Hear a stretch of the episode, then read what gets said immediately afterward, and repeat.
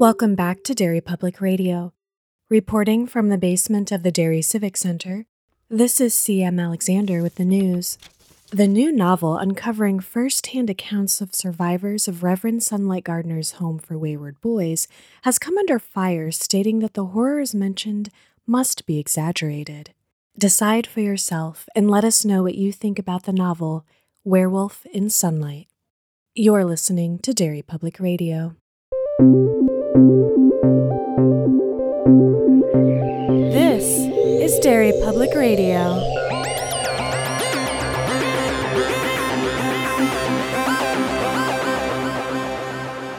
Welcome back to Derry Public Radio, a bi weekly Stephen King Book Club podcast. I'm one of your hosts, CM Alexander, alongside Joshua Kahn Hey, everybody. and Benjamin Graham. Hey, constant readers. And today we are back with the talisman. We are covering through part three. This was a Patreon pick from Edward Serbone. And Josh is leading us through our discussion, so major spoilers ahead. Oh, man. All right. Let's see.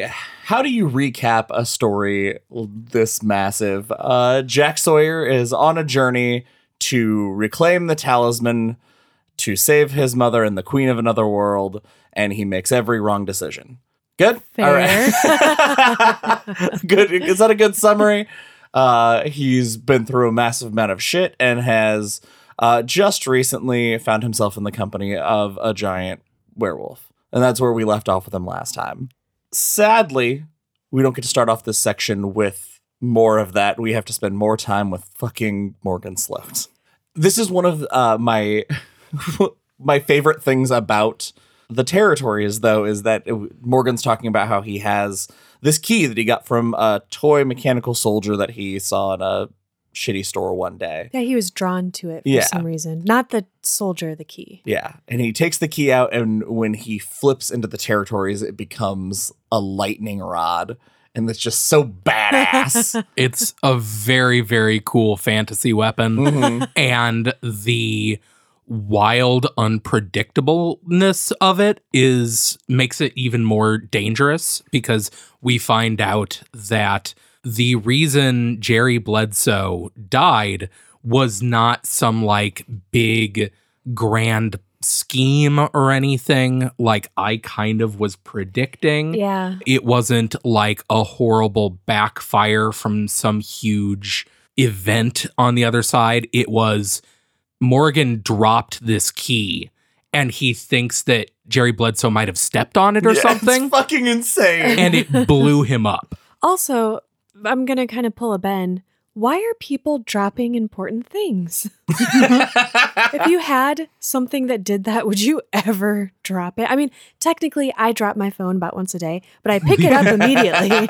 Maybe it's just a, a part of the world that the talisman takes place in. That's why Speedy had to be Tell so not specific it. not to drop the talisman. Yeah, Because uh, people are just constantly dropping shit very all the time. items. It's a very it's a weird societal norm in the territories. Nobody sets anything down. well, maybe that's why they're so elusive because the they're the mystical power that they hold causes you to want to drop them and leave them there.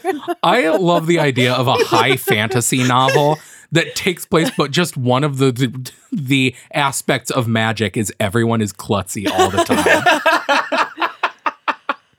Now we're back with Jack and Wolf, and he's getting to know Wolf a little bit. Uh, also, we learned that it's wolves, never wolves. It's very I- important. I love that when Jack says it that way, Wolf laughs hysterically at him like he's such an idiot. Not in a mean way, but yeah.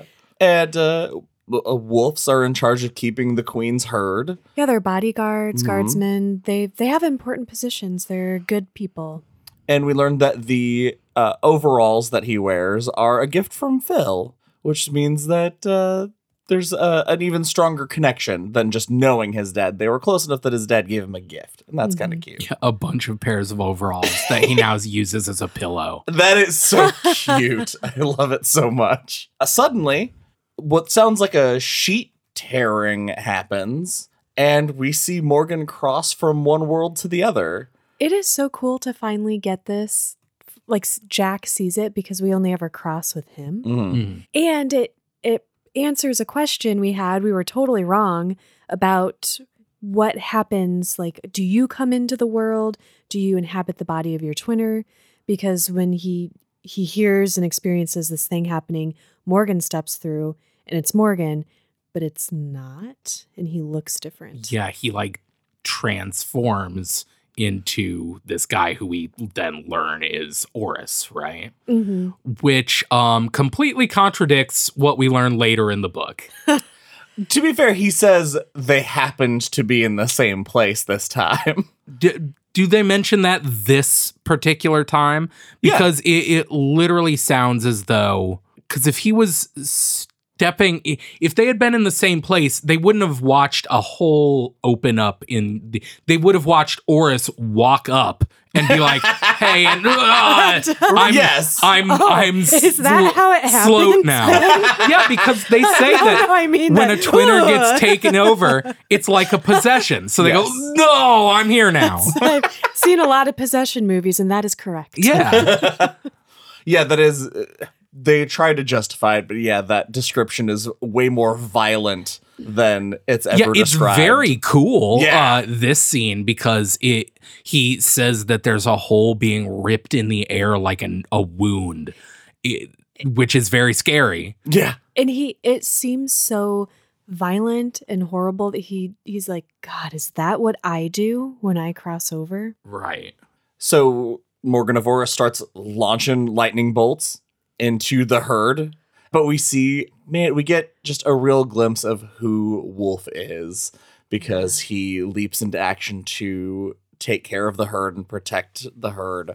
They end up nearly drowning him, mm-hmm. but Jack manages to get to him and realizes, I, I don't have a choice. I have to flip and I have to bring this six and a half foot tall monster man with me. And so he drinks the very last of his juice and flips over with Wolf. I did kind of wonder. I think he's right, but part of me was like, would would Wolf have died? Would they, would he have just killed him and then chased after Jack, or would he have just chased after Jack? I assume he would have, like Wolf, probably would have ended up fighting because his mm-hmm. herd was hurt and Yeah. his whole job is to protect the herd at any cost. And then Morgan would have just, killed him outright. yeah. What did you think of Wolf's initial reaction to the American territories?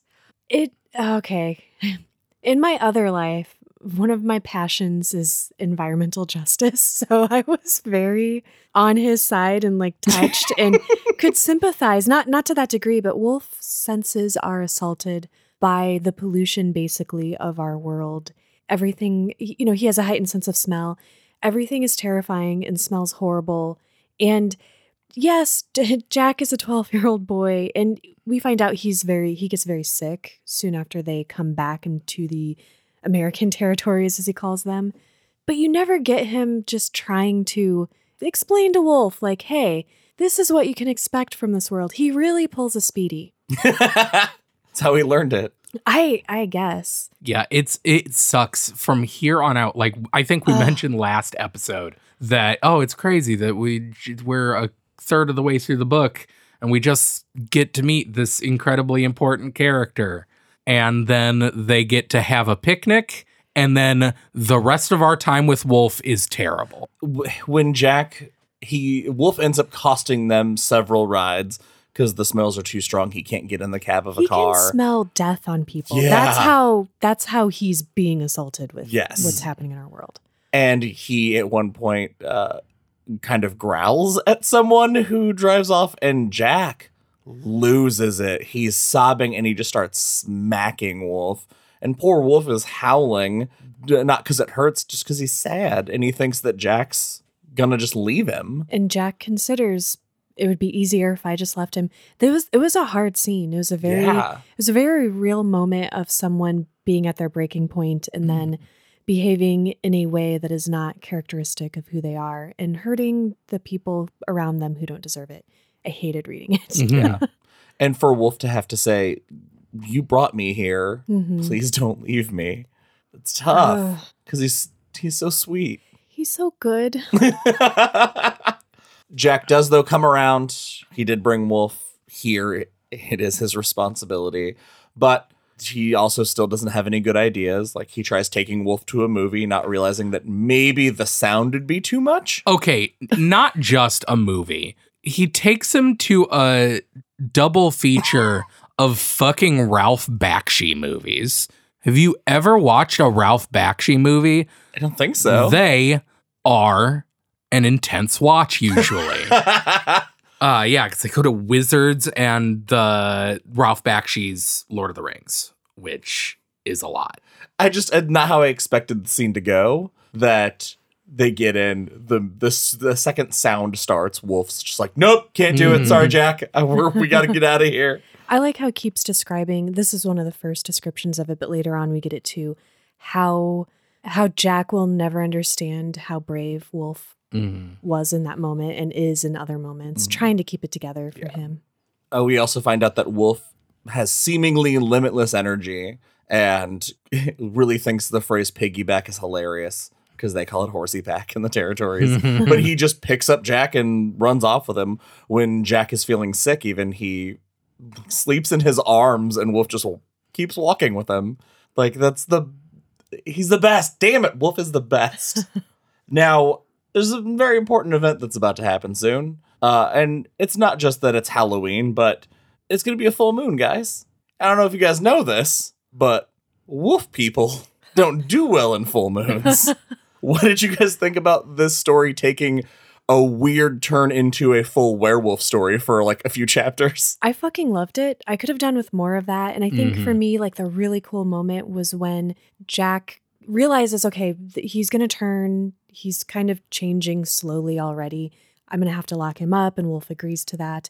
So he goes to buy a padlock, comes back, and he can't find him at first. And then he's he's like off in, in like the tree line or something. And Jack approaches him, and it is such a spooky, menacing Mm. scene. He says, I sat here to see you coming. And I was like, what the fuck, Wolf? It reminds Oh me God. of the movie Wolf with Jack Nicholson and uh oh the guy and Michelle Pfeiffer. Except it's that's more of like a kind of sexual thing. It's a sexy movie, guys. but just that that menacing sort of still you still have the wherewithal to be aware of what you're doing, but it's like, no, this is good.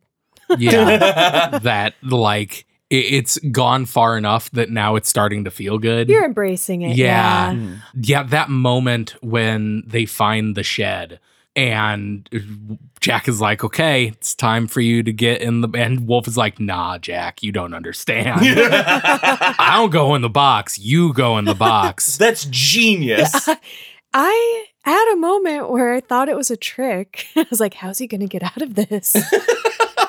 because I thought I was worried he was going to kill people and I thought killing people was what damned him. It's not. It's specifically the herd. That might Mm. include people. Some people might not. I all this was a flashback though to Jack packing his book bag to leave on this journey and also not taking a bus. Doesn't go in there with any provisions.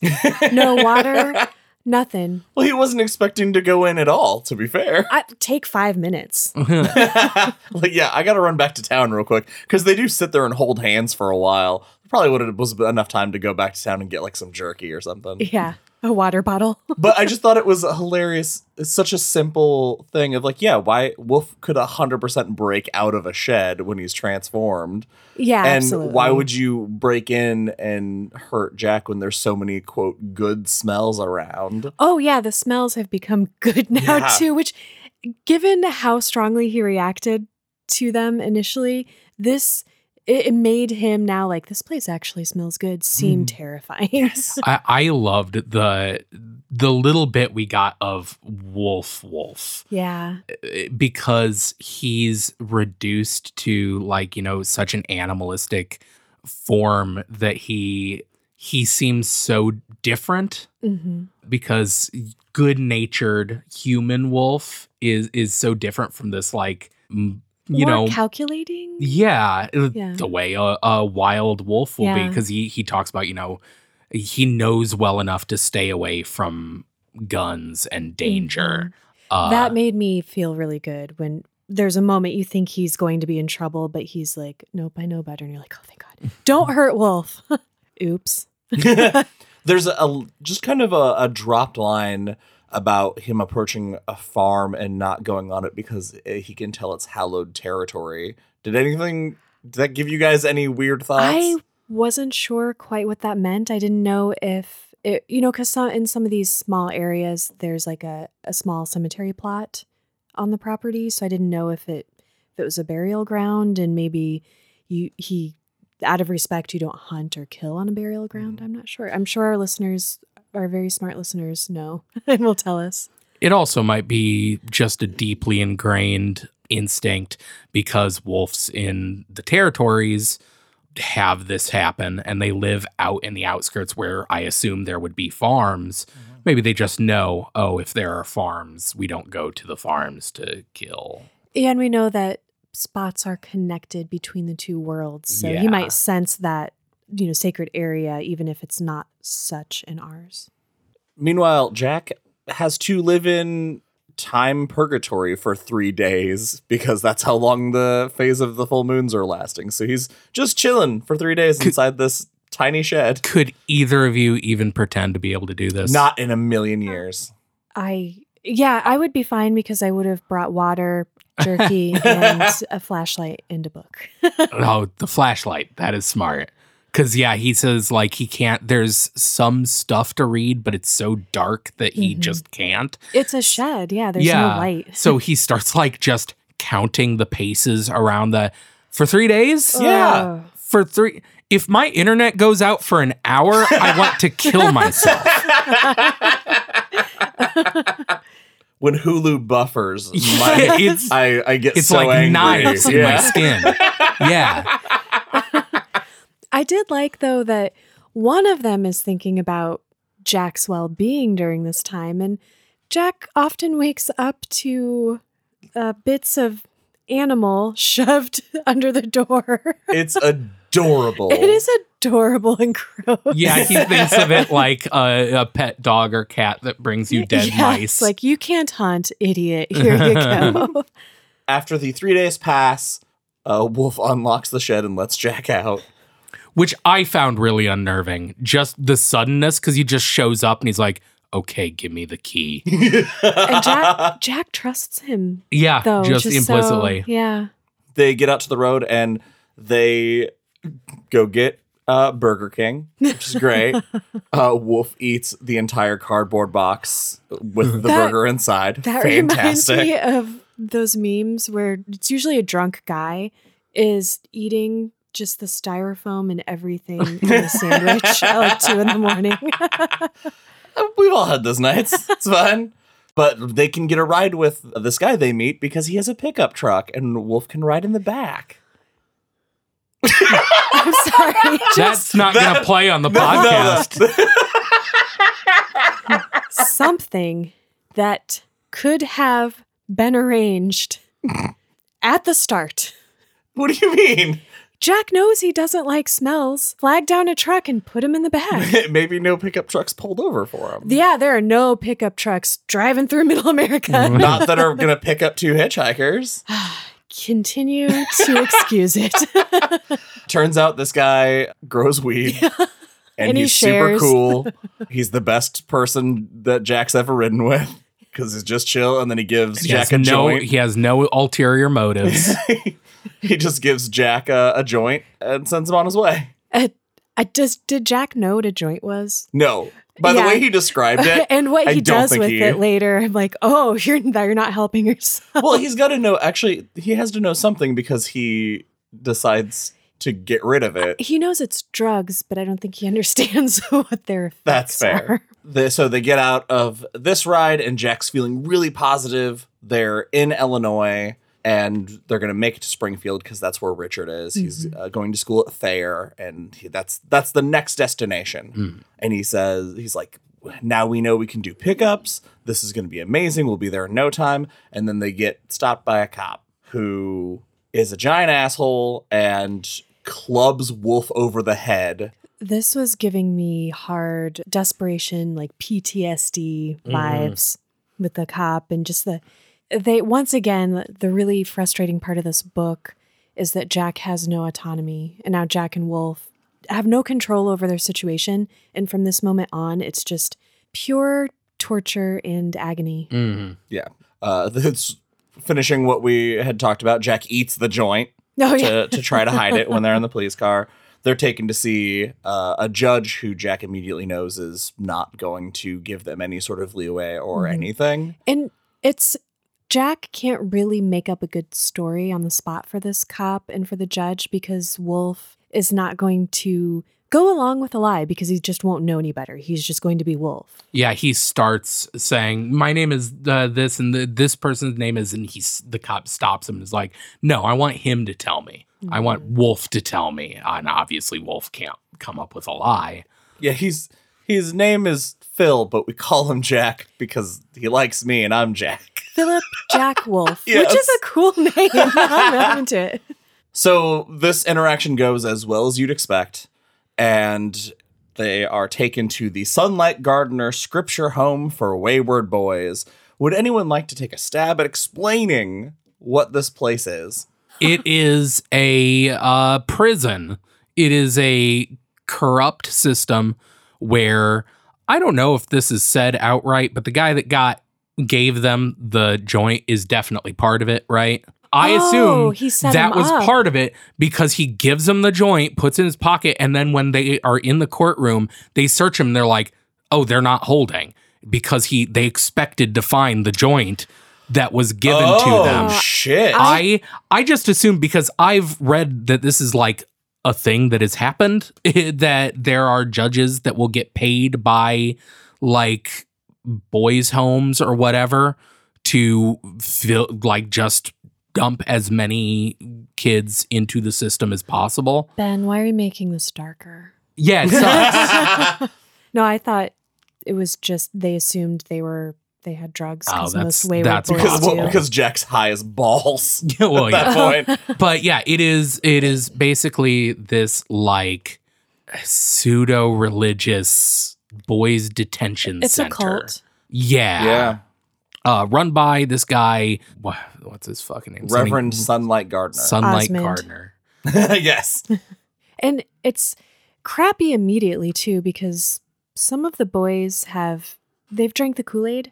So when they meet Sunlight Gardener, he takes them in. Uh, Jack notices that something is familiar about him, and like Sam said, he recognizes the the twinner-ness of him Mhm. that he is the twinner of Osmond. And Gardner keeps saying he recognizes Jack Mm-hmm. and is saying like, "Where do I know you from?" And Jack's playing dumb because he's thinking maybe he just has that it's that weird connection. He doesn't know that he's seen me, but his twinner has, so he there's this feeling. Yeah, he doesn't know if he knows he's a twinner and knows Yeah. about the territories. They have to turn over all of their possessions and they are taken to basically processing Mm-hmm. to get uh, clothes, work clothes.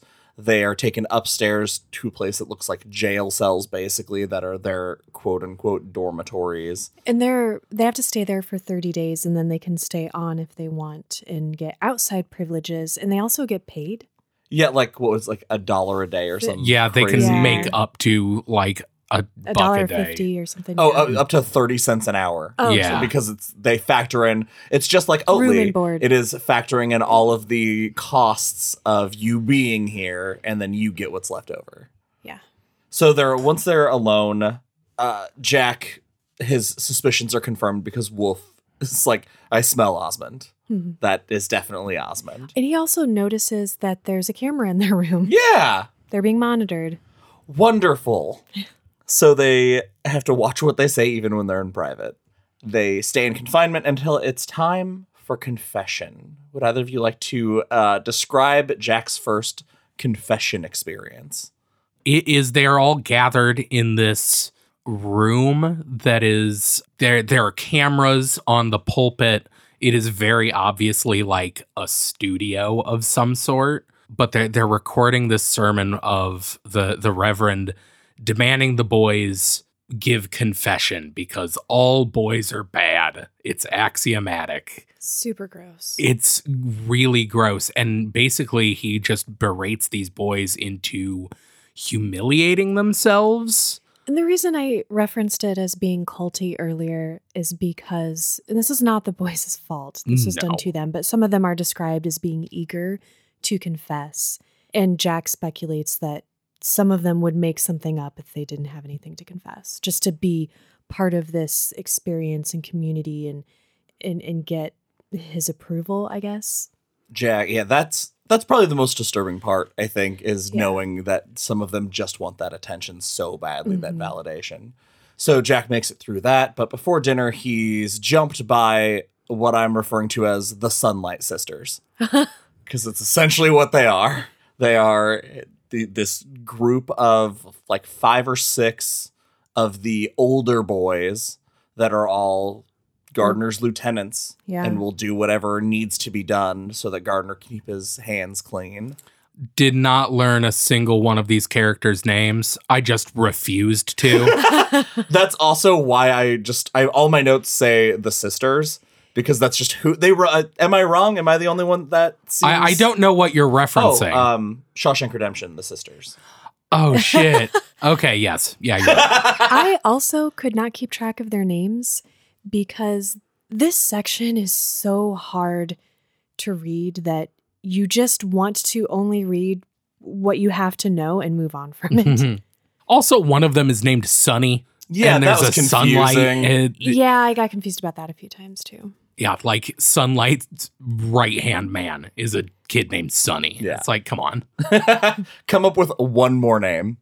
After dinner, they uh, have another session in this studio where now they're filming the show that goes out to people all over the state. Like people from all over donate money to Sunlight Mhm. Gardner. They believe in his message. Yeah, he's a fucking televangelist. Yeah. and it's it's it is. It's very cultish. The the amount of fear mongering the he gives a rant about how people who don't believe in god are trying to ruin them by sending state inspectors and the state inspectors never find anything. They said we're putting boys in straitjackets. Not a single straitjacket was found. Because we hid them. there's there's no locked box that you keep a child in that's insanity That's for hay. that's for only hay and hay accessories. Hay accessories. And it, Jack is just the whole time really, really overwhelmed by how much everybody's buying into it. But he starts to see maybe one or two other people Mhm. who aren't all in on this. And that gives him his first moment of reprieve in here that him and Wolf are not fully Yeah. alone. They are here for 30 days, by the way, which, Is so long. God. At, at the point where it, it gets to a point where it just like starts saying a week passed, and you're like, oh no. hmm And after that happens like a couple times, you're like, oh my God, how long They is this going to go now. on? Yeah. yeah.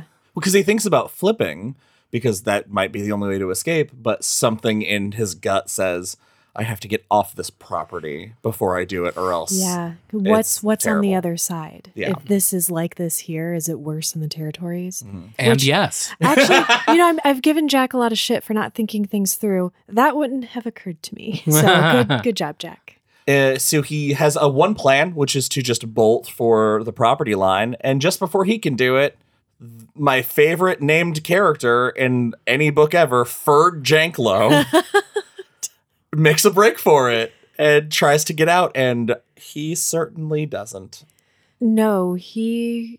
What is really tragic about this because he, you know, that he's not okay.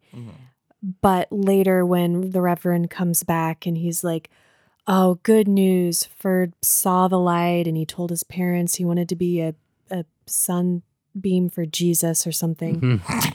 And now everything's all great. Jack's like, Oh, he's probably buried out back somewhere.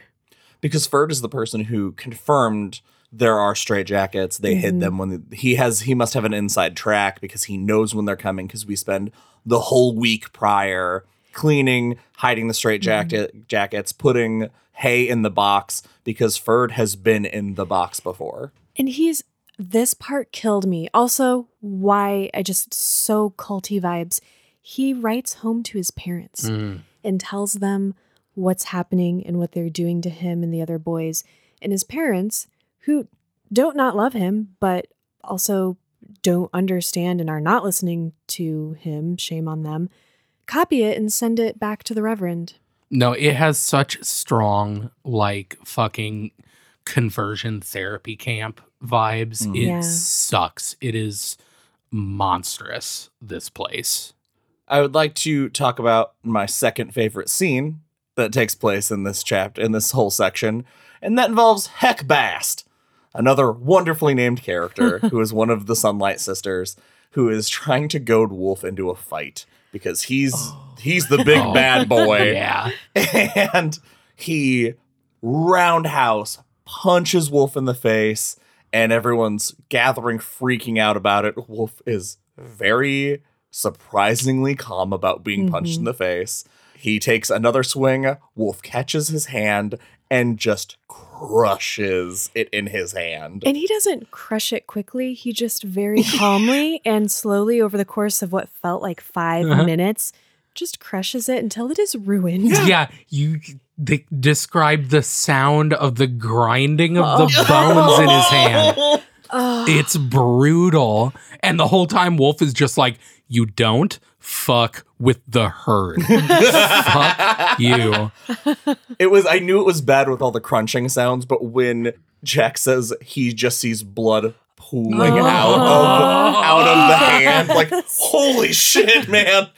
Uh can't imagine Ah, what that it's mangled. that hand that hand is ruined forever. And it's and good on him. but they it's too many people all of the Mm-hmm. the sisters and gardner get on him and they put a hypodermic needle in him and lock him in the box which goes about as well as you would think putting someone like wolf in a box And he tells Jack that Wolf will come out of the box as soon as Jack tells him how they know each other. And Jack wants to because he can hear Wolf just screaming and howling nonstop this whole time. And he has to walk past the box. And he wants to tell, he wants to help his friend, but he just keeps thinking about his mom. He's like, I can't, I can't do it. it's also that he can hear wolf no matter where he is mm-hmm. because they have that connection so it is constant screaming and I, oh my god, I literally I took that literally. That just Wolf is having such a massive panic attack that no matter where you are on the grounds, mm-hmm. everyone hears oh it. i just thought it was all the time. I shit. did I did too because the reason they let him out isn't because Jack gives up the goods. It's because the Reverend's like, okay, somebody's going to hear him and we're gonna have to deal with an inspection or police coming. Oh, I we should also mention because we haven't described the box, just that they say it's used to hold hay. It's a big, it's a black metal box that is, I believe they say it is four feet high and uh, six foot long, and Wolf is six five.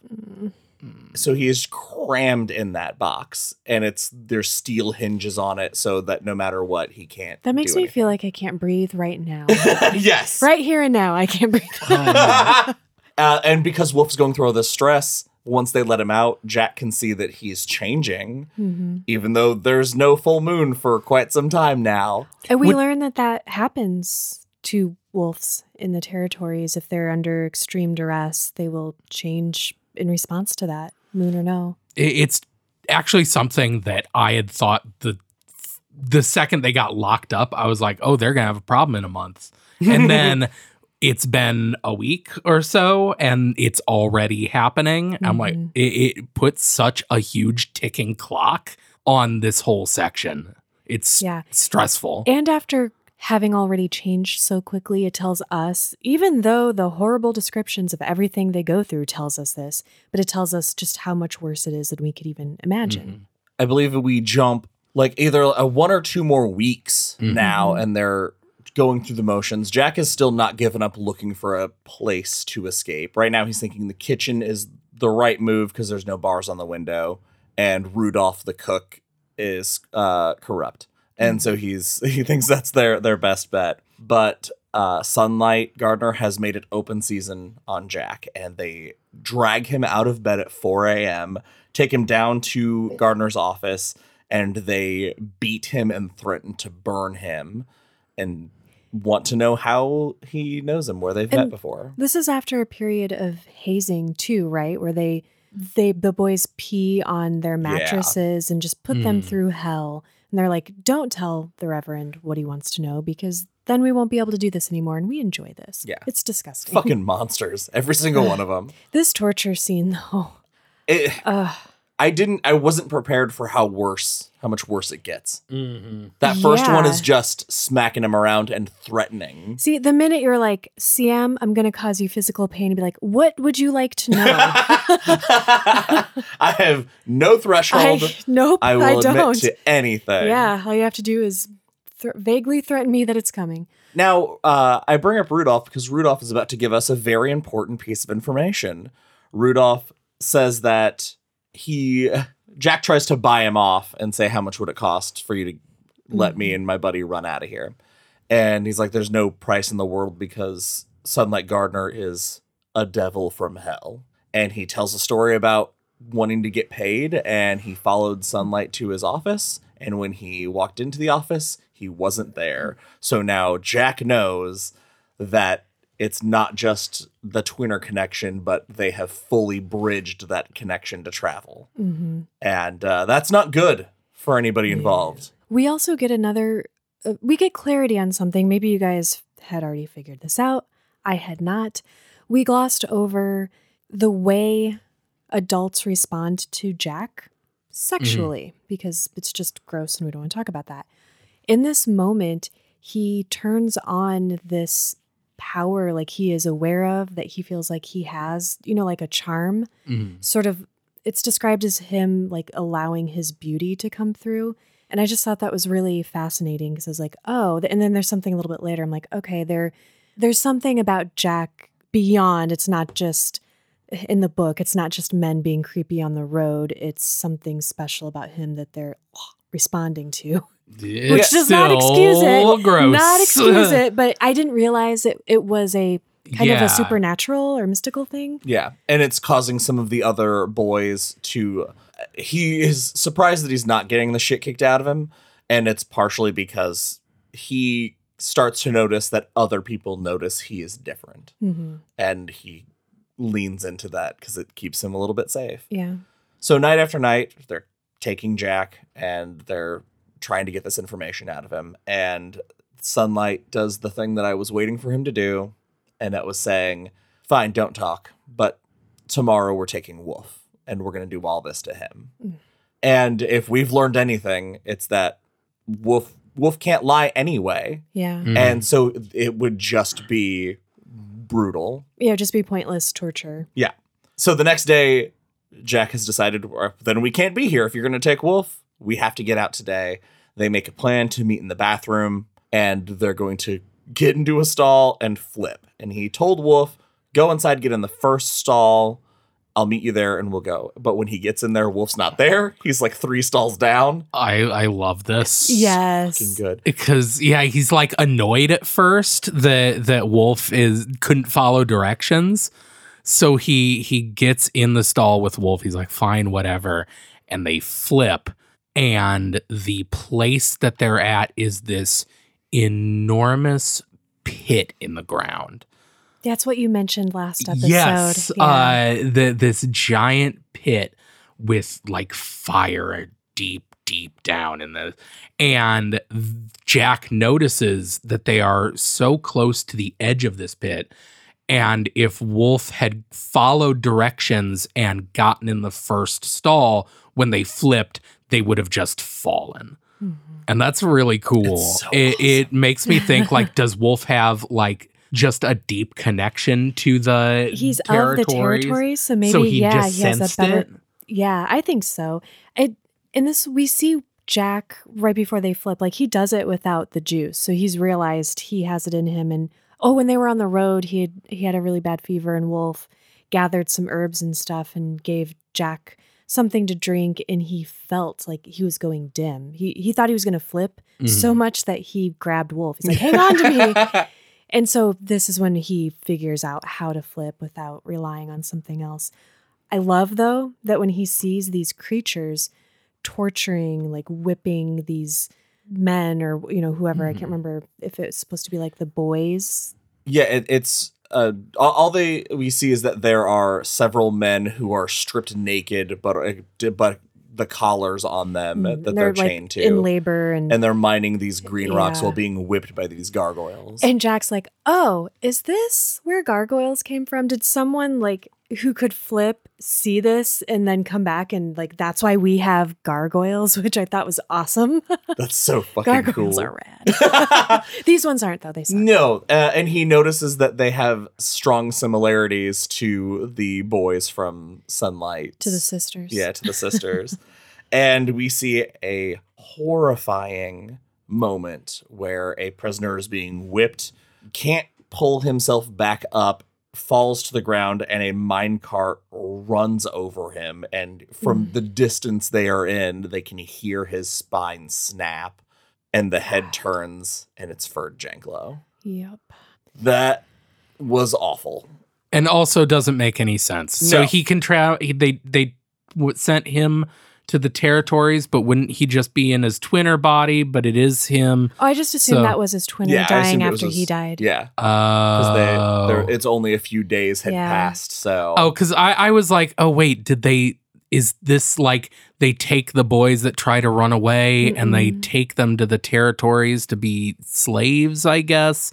But no, that makes way more sense. It's it is a really cool analog though for what they are experiencing in Mhm. the sunlight home. It's like that's ba- it's basically that. Mhm. Well, they flip back, and now they're two more stalls down when they flip back. And then there's an epic fight in the bathroom. Would either of you like to take the fight in the bathroom? We can take it in the bathroom right now. Let's go. yeah, they barge in and accuse them of having their wieners out. And later, one kid's like, Wolf's was so big. you didn't even see it, how big it is. And they have this knockdown, drag out fight. Wh- did I imagine this? or did it really happen? Did Wolf like rip a sink off the wall and hit the other guy with it? No, he he grabbed the guy and threw him into the sink. Oh, that's still cool. that is still cool. I- maybe you're conflating it with the time later when Wolf rips a guy's arm off. Fuck yeah. Maybe. But that's getting ahead of ourselves. Yeah. They they fight back really hard and they're not doing too bad and unfortunately for them Reverend comes in with his medical bag. Yeah. And they they get hypoed and Jack wakes up in one of the straitjackets we heard about. Down in the Reverend's office. He's in the straitjacket and Wolf's back in the box.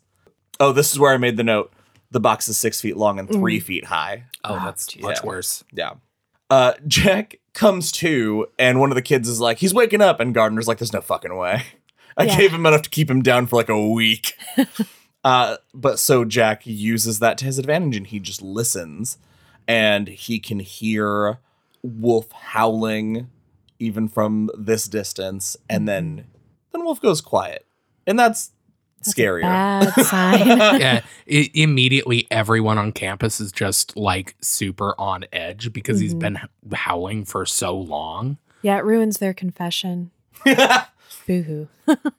Jack overhears that Sloat is on his way, that he's been Osmond, well, Sunlight has called Morgan and has mm. he has him coming. Yeah, this is where we find out that he's trying to figure out who Jack is because he does absolutely work for Morgan. Probably not a surprise, but he wanted to make sure that he had the right kid before he ever called him. right. Jack sees his safe that has the envelopes of money, not just the ones that kids have collected and the pay that they're quote unquote getting, but also the donations that are coming in. He sees all the possessions of all the kids, so he knows Mhm. his stuff is in that safe. And that's when Gardner notices that he's awake and calls him Jack Sawyer. And so now we know there's over. nowhere to hide. We Mhm. we have that reveal. And elsewhere, Wolf has gone with the moon. The first, do you guys remember the first time you read this book? What you thought was going to happen here? Uh, apparently, I blocked out uh, most of the book from here on Oh, out. really? Because I did not remember the outcome of all of this and everything from this point on. I don't remember it all. I also did not remember this. It is such a big book, and I read it so long ago that my memory of it was just vague. Like, oh yeah, he has to travel to Yeah. get this thing to save his mom, and he flips back and forth, and that was about it. Mm. There is a particular line of dialogue that when we get to that part, I'm going to read it. because I didn't realize that it was burned in my brain until I read it. And I was like, oh, that sentence has just existed in my head for a long time. So Rudolph beats bricks when he hears the pounding on the box and the box is starting to give. So he's mm. the smartest person. And Wolf bursts out of the box. Gardner is downstairs interrogating Jack, asking him about Speedy, really wants all this information about Speedy, mm-hmm. which also made me think maybe that's also why Speedy didn't give him a lot of information because hmm. Gardner's very intent on what did Speedy tell you. So I wonder if there's something, maybe we'll find out later. yeah, if, if that he doesn't tell him stuff, then he can't tell it to other people. Right. Yeah. when he doesn't answer, they finally use the lighter and they burn the webbings between his fingers. Fuck you. Awful. there there's nothing no, there's one thing worse. Uh everybody should go see the movie Everything Everywhere All the Time. Um it's incredible, but there is a scene where a character has to give himself paper cuts between all of his fingers. Oh, Ben, no. Yeah. But in a funny way. No. Oh, good. It's a very good movie. Good. now let's talk about what Wolf is doing. Because Wolf tears through this fucking house. He bursts in, decapitates one of the kids in the kitchen. I love how he swings on the chandelier and brings it down. Yeah. And he meets uh, his old buddy Heck Bast, Mhm. who has his arm in a cast. And Wolf stalks him down and claws his back to the point his spinal cord is showing. It fucking rules. It is so satisfying. Some of the shit that Wolf does is so fucking brutal. He disembowels a dude with his teeth. Yeah. It's fucking awesome. Crazy. The human jaw is not uh, supposed to be able to do that. One of the kids panics and calls Officer Williams, who's the guy who arrested them and brought them Mhm. here. So now the police are going to be on their way. And one of the kids has his headset on in Gardner's office and can hear just screams and panic from upstairs and is trying to get their attention to say, Something's happening, people. Something's going on. They do not give a shit, at least not yet. Yeah. I Oh, I didn't realize that Jack and Wolf had like a telepathic connection until right here. Cuz they're talking to each other and Jack is telling him where he's at and trying to warn him and cuz Well, see, Uh, that- that's why I assumed this when Jack said he could hear him screaming wherever. Mhm. Oh, I, that it that's was- why I thought it was purely like a Yeah. psychic connection. So when this started, I was like, yeah, that makes sense that they can sense each other, Mhm. especially in this this transformed state. Wolf is more territories than not, and so those abilities are, are heightened. But yeah, he calls out to Jack to say, "Where are you?" And he says he's in the basement. And this is the line of dialogue as Wolf is making his way downstairs. He went down the stairs on all fours, silent as oiled smoke, eyes as red as brake lights. and I was like, "Holy shit! I forgot how that's what that's amazing." Yeah, that that's is cool. because I just I have I have that ethereal wolfly Mhm. image that has just lived in my head of him going down the stairwell and completely forgot where it was from. That's why people should reread books. Absolutely. uh, Gardner loses it after he hears that police cars are on their way. This is Wolf. I I did enjoy this part because he's like, okay, kids, uh, okay, take my gun. I'm gonna go get the car, and I'll totally honk when you. It's safe for you to come out and get in the car. And they're like, oh, what about so and so? He's like, oh yeah, sure, that guy can come too. No big deal. Uh, you know, wait, wait for my honk. And Jack's like, you idiots. and they he manages to talk them into letting him out of the straitjacket because I mean look how bad it's gonna look when the cops get here, guys. Come on. yeah, you gotta hide the straitjackets, Yeah. and they do. And the second he's free, Wolf bursts through the window from the chapel studio into this area and just starts slaughtering. Oh, you guys. And yeah. and then good old Sonny, his right arm has Sunlight's gun, decides he's gonna shoot Jack and end all this, pulls the trigger, and Wolf puts his body in between the bullets and Jack.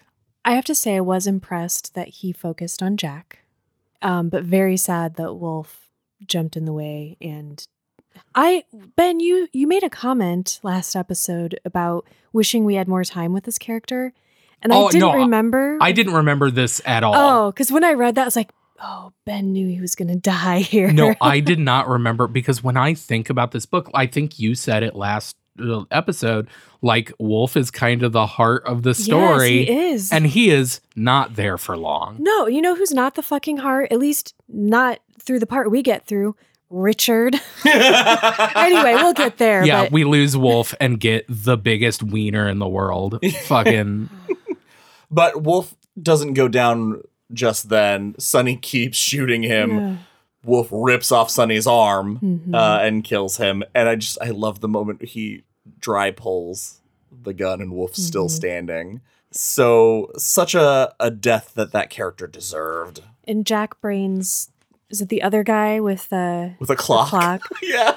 It's so sad when I when Wolf it's so sad when Wolf finally goes because he's Jack's like I'm we're we're going to get you to the hospital. I'm we're going to take care of this. You're going to be all right and he's like I don't want to be trapped here.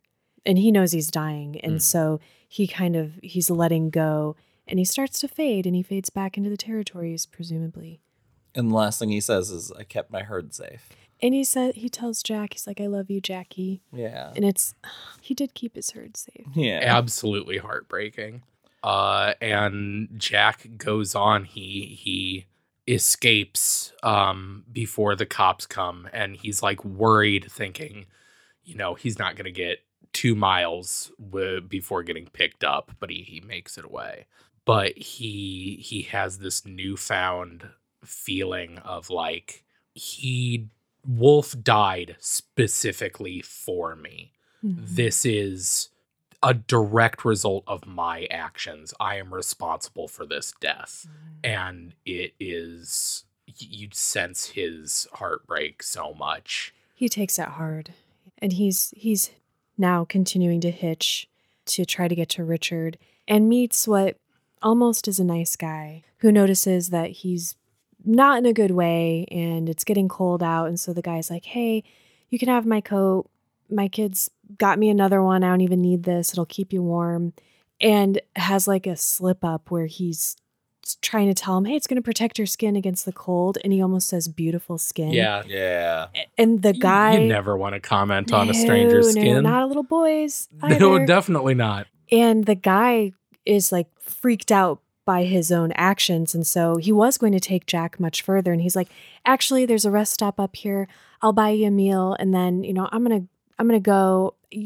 You'll be good. I wouldn't leave you here if you wouldn't be able to find a ride out. And then like can't even bring himself to go inside with him. He's like handing him money over the roof of the car. He's like, here you go, take it. It's just freaking sad. Yeah. Like there's no breaks for No. Jack or anyone he involves in this, which is baffling that he continues to want to involve anyone else. Yeah, that that's that feeling because he has a nightmare th- about, Richard, Wolf yeah. and Wolf dying in this wasteland, and then when he gets to him, it is Richard lying Mhm. there dying, and he's literally like a day away from Richard, and yeah, it makes you want to go. Maybe you should Not do that. Not. Yeah. Maybe you should get on a bus.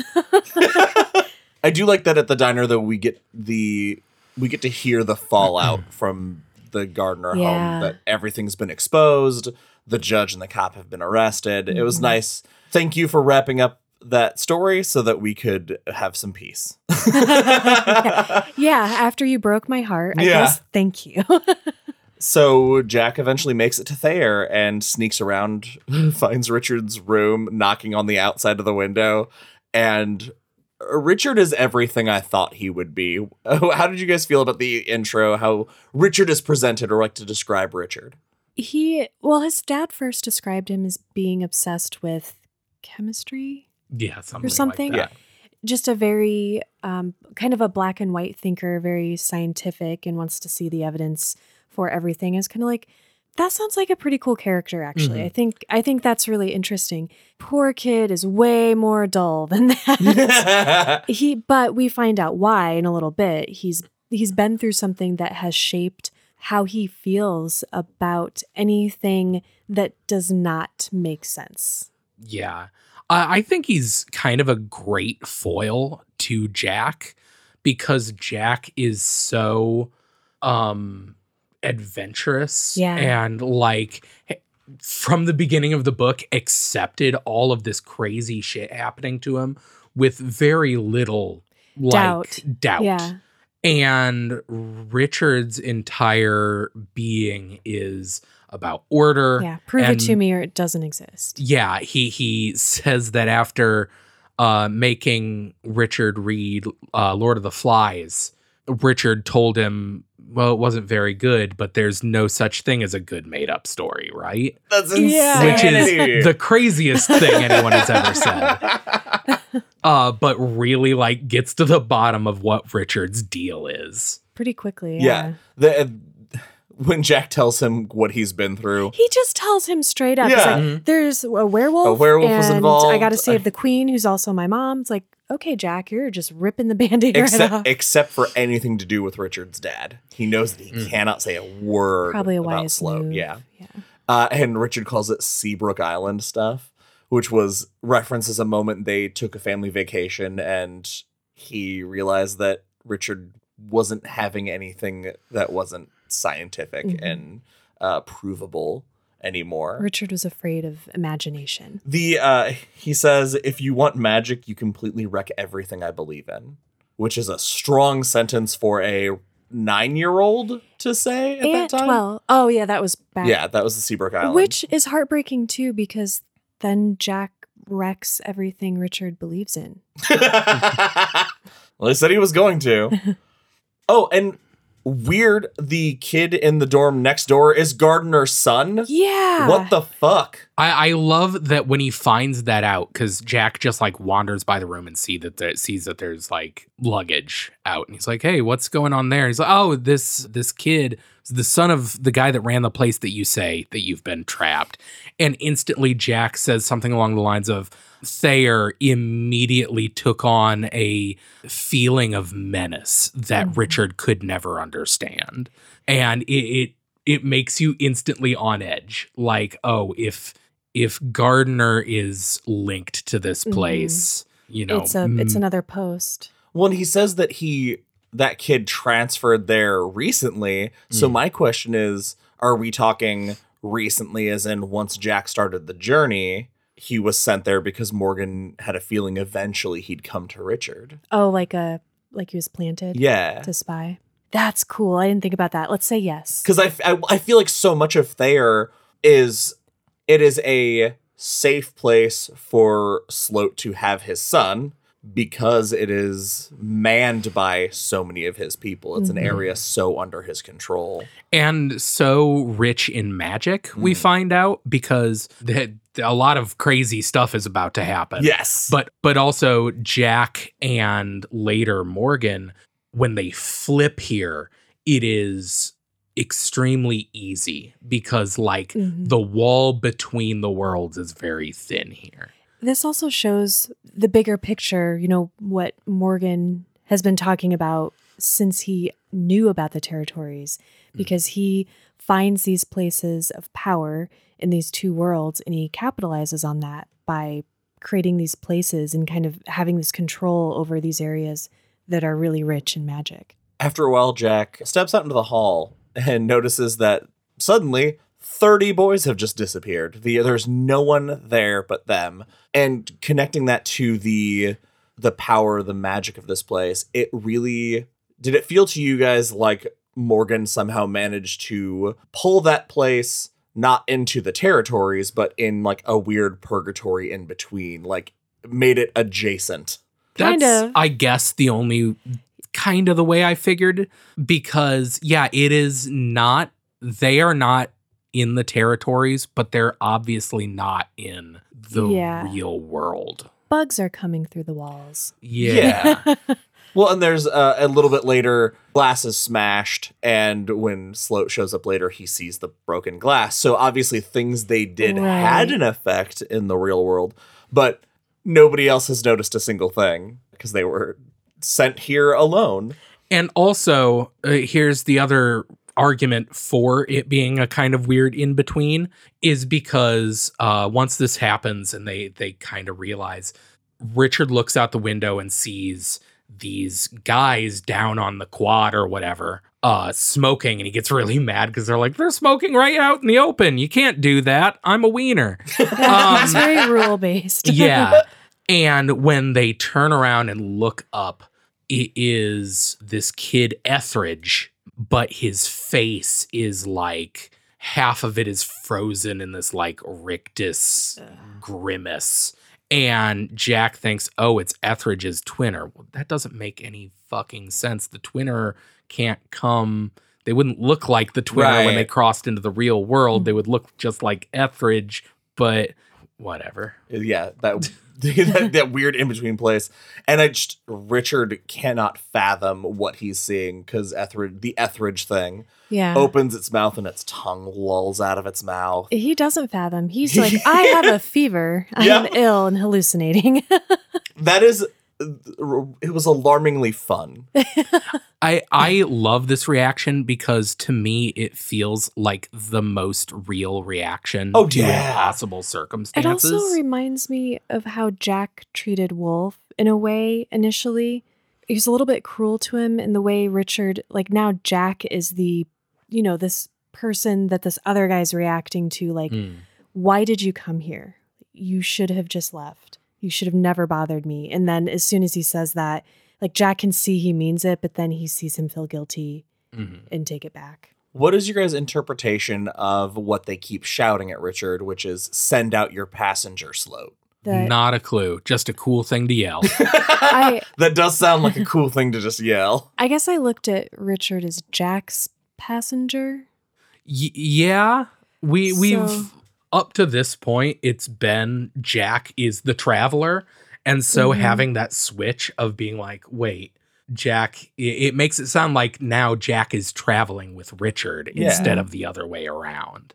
It just seems super weird. I'm my gut instinct says that whatever these creatures actually are are being given orders that they cannot because they don't go in Mhm. to get Jack. Jack and Richard Yeah. actually barricade. Well, that's, that's Morgan's son. Like, Yeah. Don't touch him. So that's what I'm wondering is if that's they're given orders to make Richard separate from Jack so they can get him. Mhm. Because if anybody, if he even got a scratch on Richard, They'd be dead. Yeah, they'd find Yeah. themselves in the pit. that That, kind makes of thing. sense. Yeah. But it's just the phrase. The phrase is so specific. It's a cool phrase. Yeah. I'm going to try to use it. So every every time you go to a drive-through, send out your passenger McDonald's. Do you mean My your nuggets. cheeseburger? What are you talking about? Things start to get more violent. They're throwing rocks and everything through the windows. Uh, Richard's convinced must be Colombians. It was the only natural response. It's the drug war in Springfield, Illinois. and this is the moment that Jack steps up to the window and he orders them to stand down in the name of the Cool. queen. Fucking A. Embrace it, Jack. Yeah. Yeah, He's th- been so powerless so much of this book for us. Yeah, and and the fact that just that declaration, they act like they've been slapped in the face. Yeah. That's so powerful. I love that. This scene reminds me of Tales from the Crypt Demon Knight. Okay. Have you guys seen it? I have No. not. Oh, I listeners, I hope some of you have because you will know exactly what I'm talking about. Watch it, you two. I, I will. I I'm still mad. I just found out Tales from the Crypt isn't on HBO Max, and it drives me crazy. I want to watch Tales from the Crypt so much. At this point, we get the reveal of why Richard is the way that he is. Sam, you alluded to it earlier. Do you want to tell the story? Yeah, Richard, much like Jack, had witnessed his father disappear in a strange place that doesn't make any sense. And it was a closet in their home or a wardrobe. Mhm. And so Richard op- opens it up thinking, Narnia, right? 'Cause he was, yeah. how old was he? I forget. Uh, like six. yeah, he was really young. And that's not what he finds. He finds, I don't even know how to as- describe it, a place kind of like the pit, disgusting, gross, dirty place. There are worms and bugs just crawling all over the earth in a really disgusting way. It's just rotten. Yes, and there's something there with him. And he's he's screaming and freaking out and he's trying to get back the way he came and there's something after him and these tentacles are are reaching out and grabbing him. And he makes it back into his world and his dad comes in the house, not out of the closet. He comes in a different way than where Richard had seen him leave. And it's really heartbreaking when he's like, "Hey, are you okay?" How Richard responds to this because it it defines the rest of his character. He doesn't tell his dad what happened or or even like a little kid might think, "I had a nightmare" or "There's a Mm. monster in the closet." A little kid would say that and he's just like, "Oh no, everything's fine now. I just uh, I think I'm not feeling well. I need an aspirin." Yeah. Kind of what he's doing now with And- that. I must have a fever. Yeah, and he and he hugs his dad and Morgan. It, it's so weird to see a character like Morgan be a dad. Care about anything? Yeah, like, Yeah.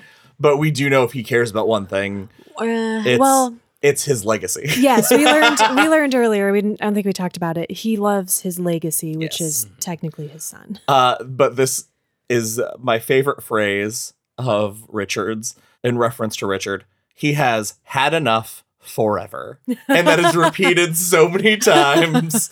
And I find it it's the best way to describe Richard's character. It's so frustrating. You can, fe- I, at Yeah. least me, I No, was it right there with Jack because the point where like he takes several naps because he's just like, I can't, which relatable. Um, and at some point it quiets down. So he's like, oh, I can wake up without risking being insane. And he looks out a window and sees these wild dogs that are running Mhm. everywhere and these people that are advancing on the building. And he responds by taking his glasses off, dropping them on the ground, and stepping on them and being like, well, damn, I can't see anything. It's Weird. so deliberate. I love it so much. And he's like, ah, broke these. Yeah. Also broke my back at Pair and PE a few weeks ago. I can't see anything. And Jack's like, I remember you being able to see pretty okay. but Jack politely plays along, especially when fungus starts growing on the wall. This is so gross. It's Very just very unsettling what's happening to this school. It- it's super Silent Hill. This Yeah. whole Yeah. segment, that's Yeah. what this whole segment is. That just hit me. what this little sidestep is, is they sidestepped into Silent Hill. yep. That's awesome. That is very accurate.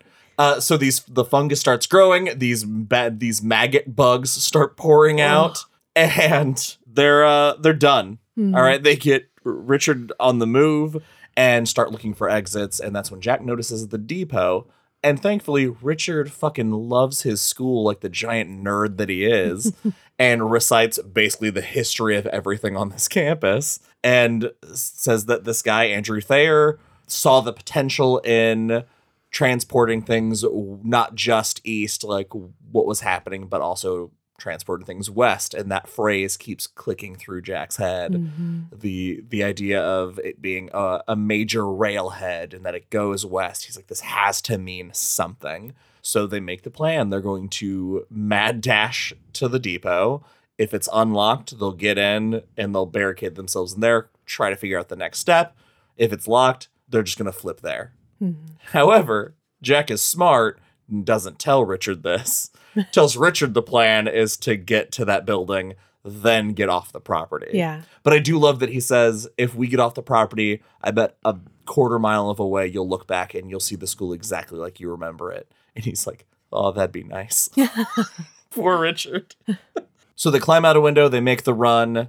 As they're making the run, more where prefects start chasing them, Mhm. and Jack has no choice but to flip with Richard. And so that's that is where we're gonna leave Jack for the rest of this section because now we get to hang out with Morgan some more. Who's Right. who's excited? Mhm. Although I learned a lot Yeah. here that I didn't remember, had guessed wrong previously, so that was interesting.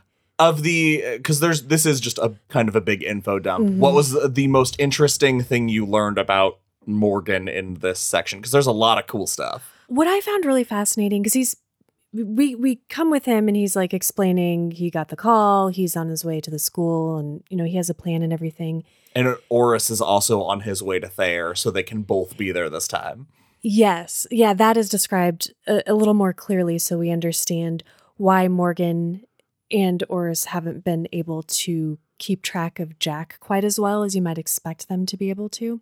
And we found out though that Richard had a twinner, Mhm. and that twinner also died, but Richard did not. So Richard is like Jack, Yeah. Yeah, that's which pretty fucking surprised cool. the hell out of me. Yes. I did not remember or anticipate that. Ben, do you have anything that anything that jumped out at you that you were super excited to learn? The one thing it's it's a really small thing, but it says a lot about Morgan's character and also it's just a cool piece of world building that makes me go, "Oh, oh shit." And that's when he shows up at Thayer, he immediately does some coke. Yeah. yeah. uh, which is an amazing just shows you what kind Mm-hmm. of person Sloat is but also this throwaway line of he wonders i wonder if this stuff would grow over there Ugh, Yeah. so i wonder if it would be more potent I bet it'd be insanely I bet. potent. and that is like kind of a scary thought of bringing this substance that could do untold damage Mhm. to the communities of you know uh Oh, kind of like The- we've already done here. yeah exactly We know how that looks. I thought it was cool too. We find out because we were trying to figure out what happens to the twinner. Like, are there two people now? We find out that when when your twinner is alive, you kind of inhabit their body. Mm. Like it's like a possession almost. And there's a cool throwaway line too about him speculating people who like maybe are schizophrenic or possessed or something. Their twinner has flipped into their body. They don't know what's going on and they think they're crazy and they can't deal with it and they break. And I thought that was really cool Yeah, that was very cool. but it also explains some interesting things about you know richard or i'm sorry morgan and phil would flip into the territories like where did they end up did they have to find each other Yeah. but it makes sense like when jack is going to take richard with him good thing richard's twinner is dead because he would not be with him when he flipped right That's such a small, important I piece. know. I hadn't even I thought was of like, that. oh it's a good yeah that would have been hilarious. Jack flips and then Richard's just gone, and we get just a throwaway sentence that Richard's twinner's like on the beach somewhere, way, way far away in a peaceful place, and it's fine. Yeah, I, I love that feeling of possession, like Mhm. communicating like your left and right brain do, but you're hearing both of them. And you have kind of different skills and bring different things to this situation. For me, the most interesting thing was that we reveal that Sloat has planned all of the murders that have taken place with Mhm. you know, uh, his uncle Tommy killing Phil, killing the the children, but it is Orris who always does the killing. Yes. Orris is the person who was in control, smothering Jack in his crib Yep. uh, in that apartment because Sloat doesn't have the, the stomach for it, Ugh. and so Orris is the person who is the harder evil of the two. I was sad when we found out how his son died. He, he was a infant and he went into the water and got far enough out that he started to drown and Orris went in after him. Him and his wife and Mm. child were on the beach. But he has a club foot and so he couldn't get to him fast enough to save him. And Richard almost drowned at at or about the same time, but Morgan knew CPR, so he was able to revive him. It wasn't even Morgan; it was a lifeguard. Oh, that's Morgan right, wasn't yeah. even there. Morgan wouldn't try to save his. I do. Oh God, that's the throwaway line where he says, "Like at this point, if my kid dies, uh, Orris got over his kid dying. I can do the same." Yeah, I was like, that's- "Fucking a, man." really cold. But here's where we leave things off that he knows they've gone into the blasted lands, and the way we are given a hint at what the blasted lands are going to be like is Morgan saying they are bound for a radioactive version of Oatley. Ugh. All right. Great. I already didn't think it had been very bad. so much uh so much to look forward to in this last part of the book guys i am hyped That is it for this episode of Derry Public Radio. As always, thank you for listening. Join us for our next episode where we will be finishing The Talisman. For Joshua Kahn and Benjamin Graham, I'm CM Alexander reminding you you will not harm the herd.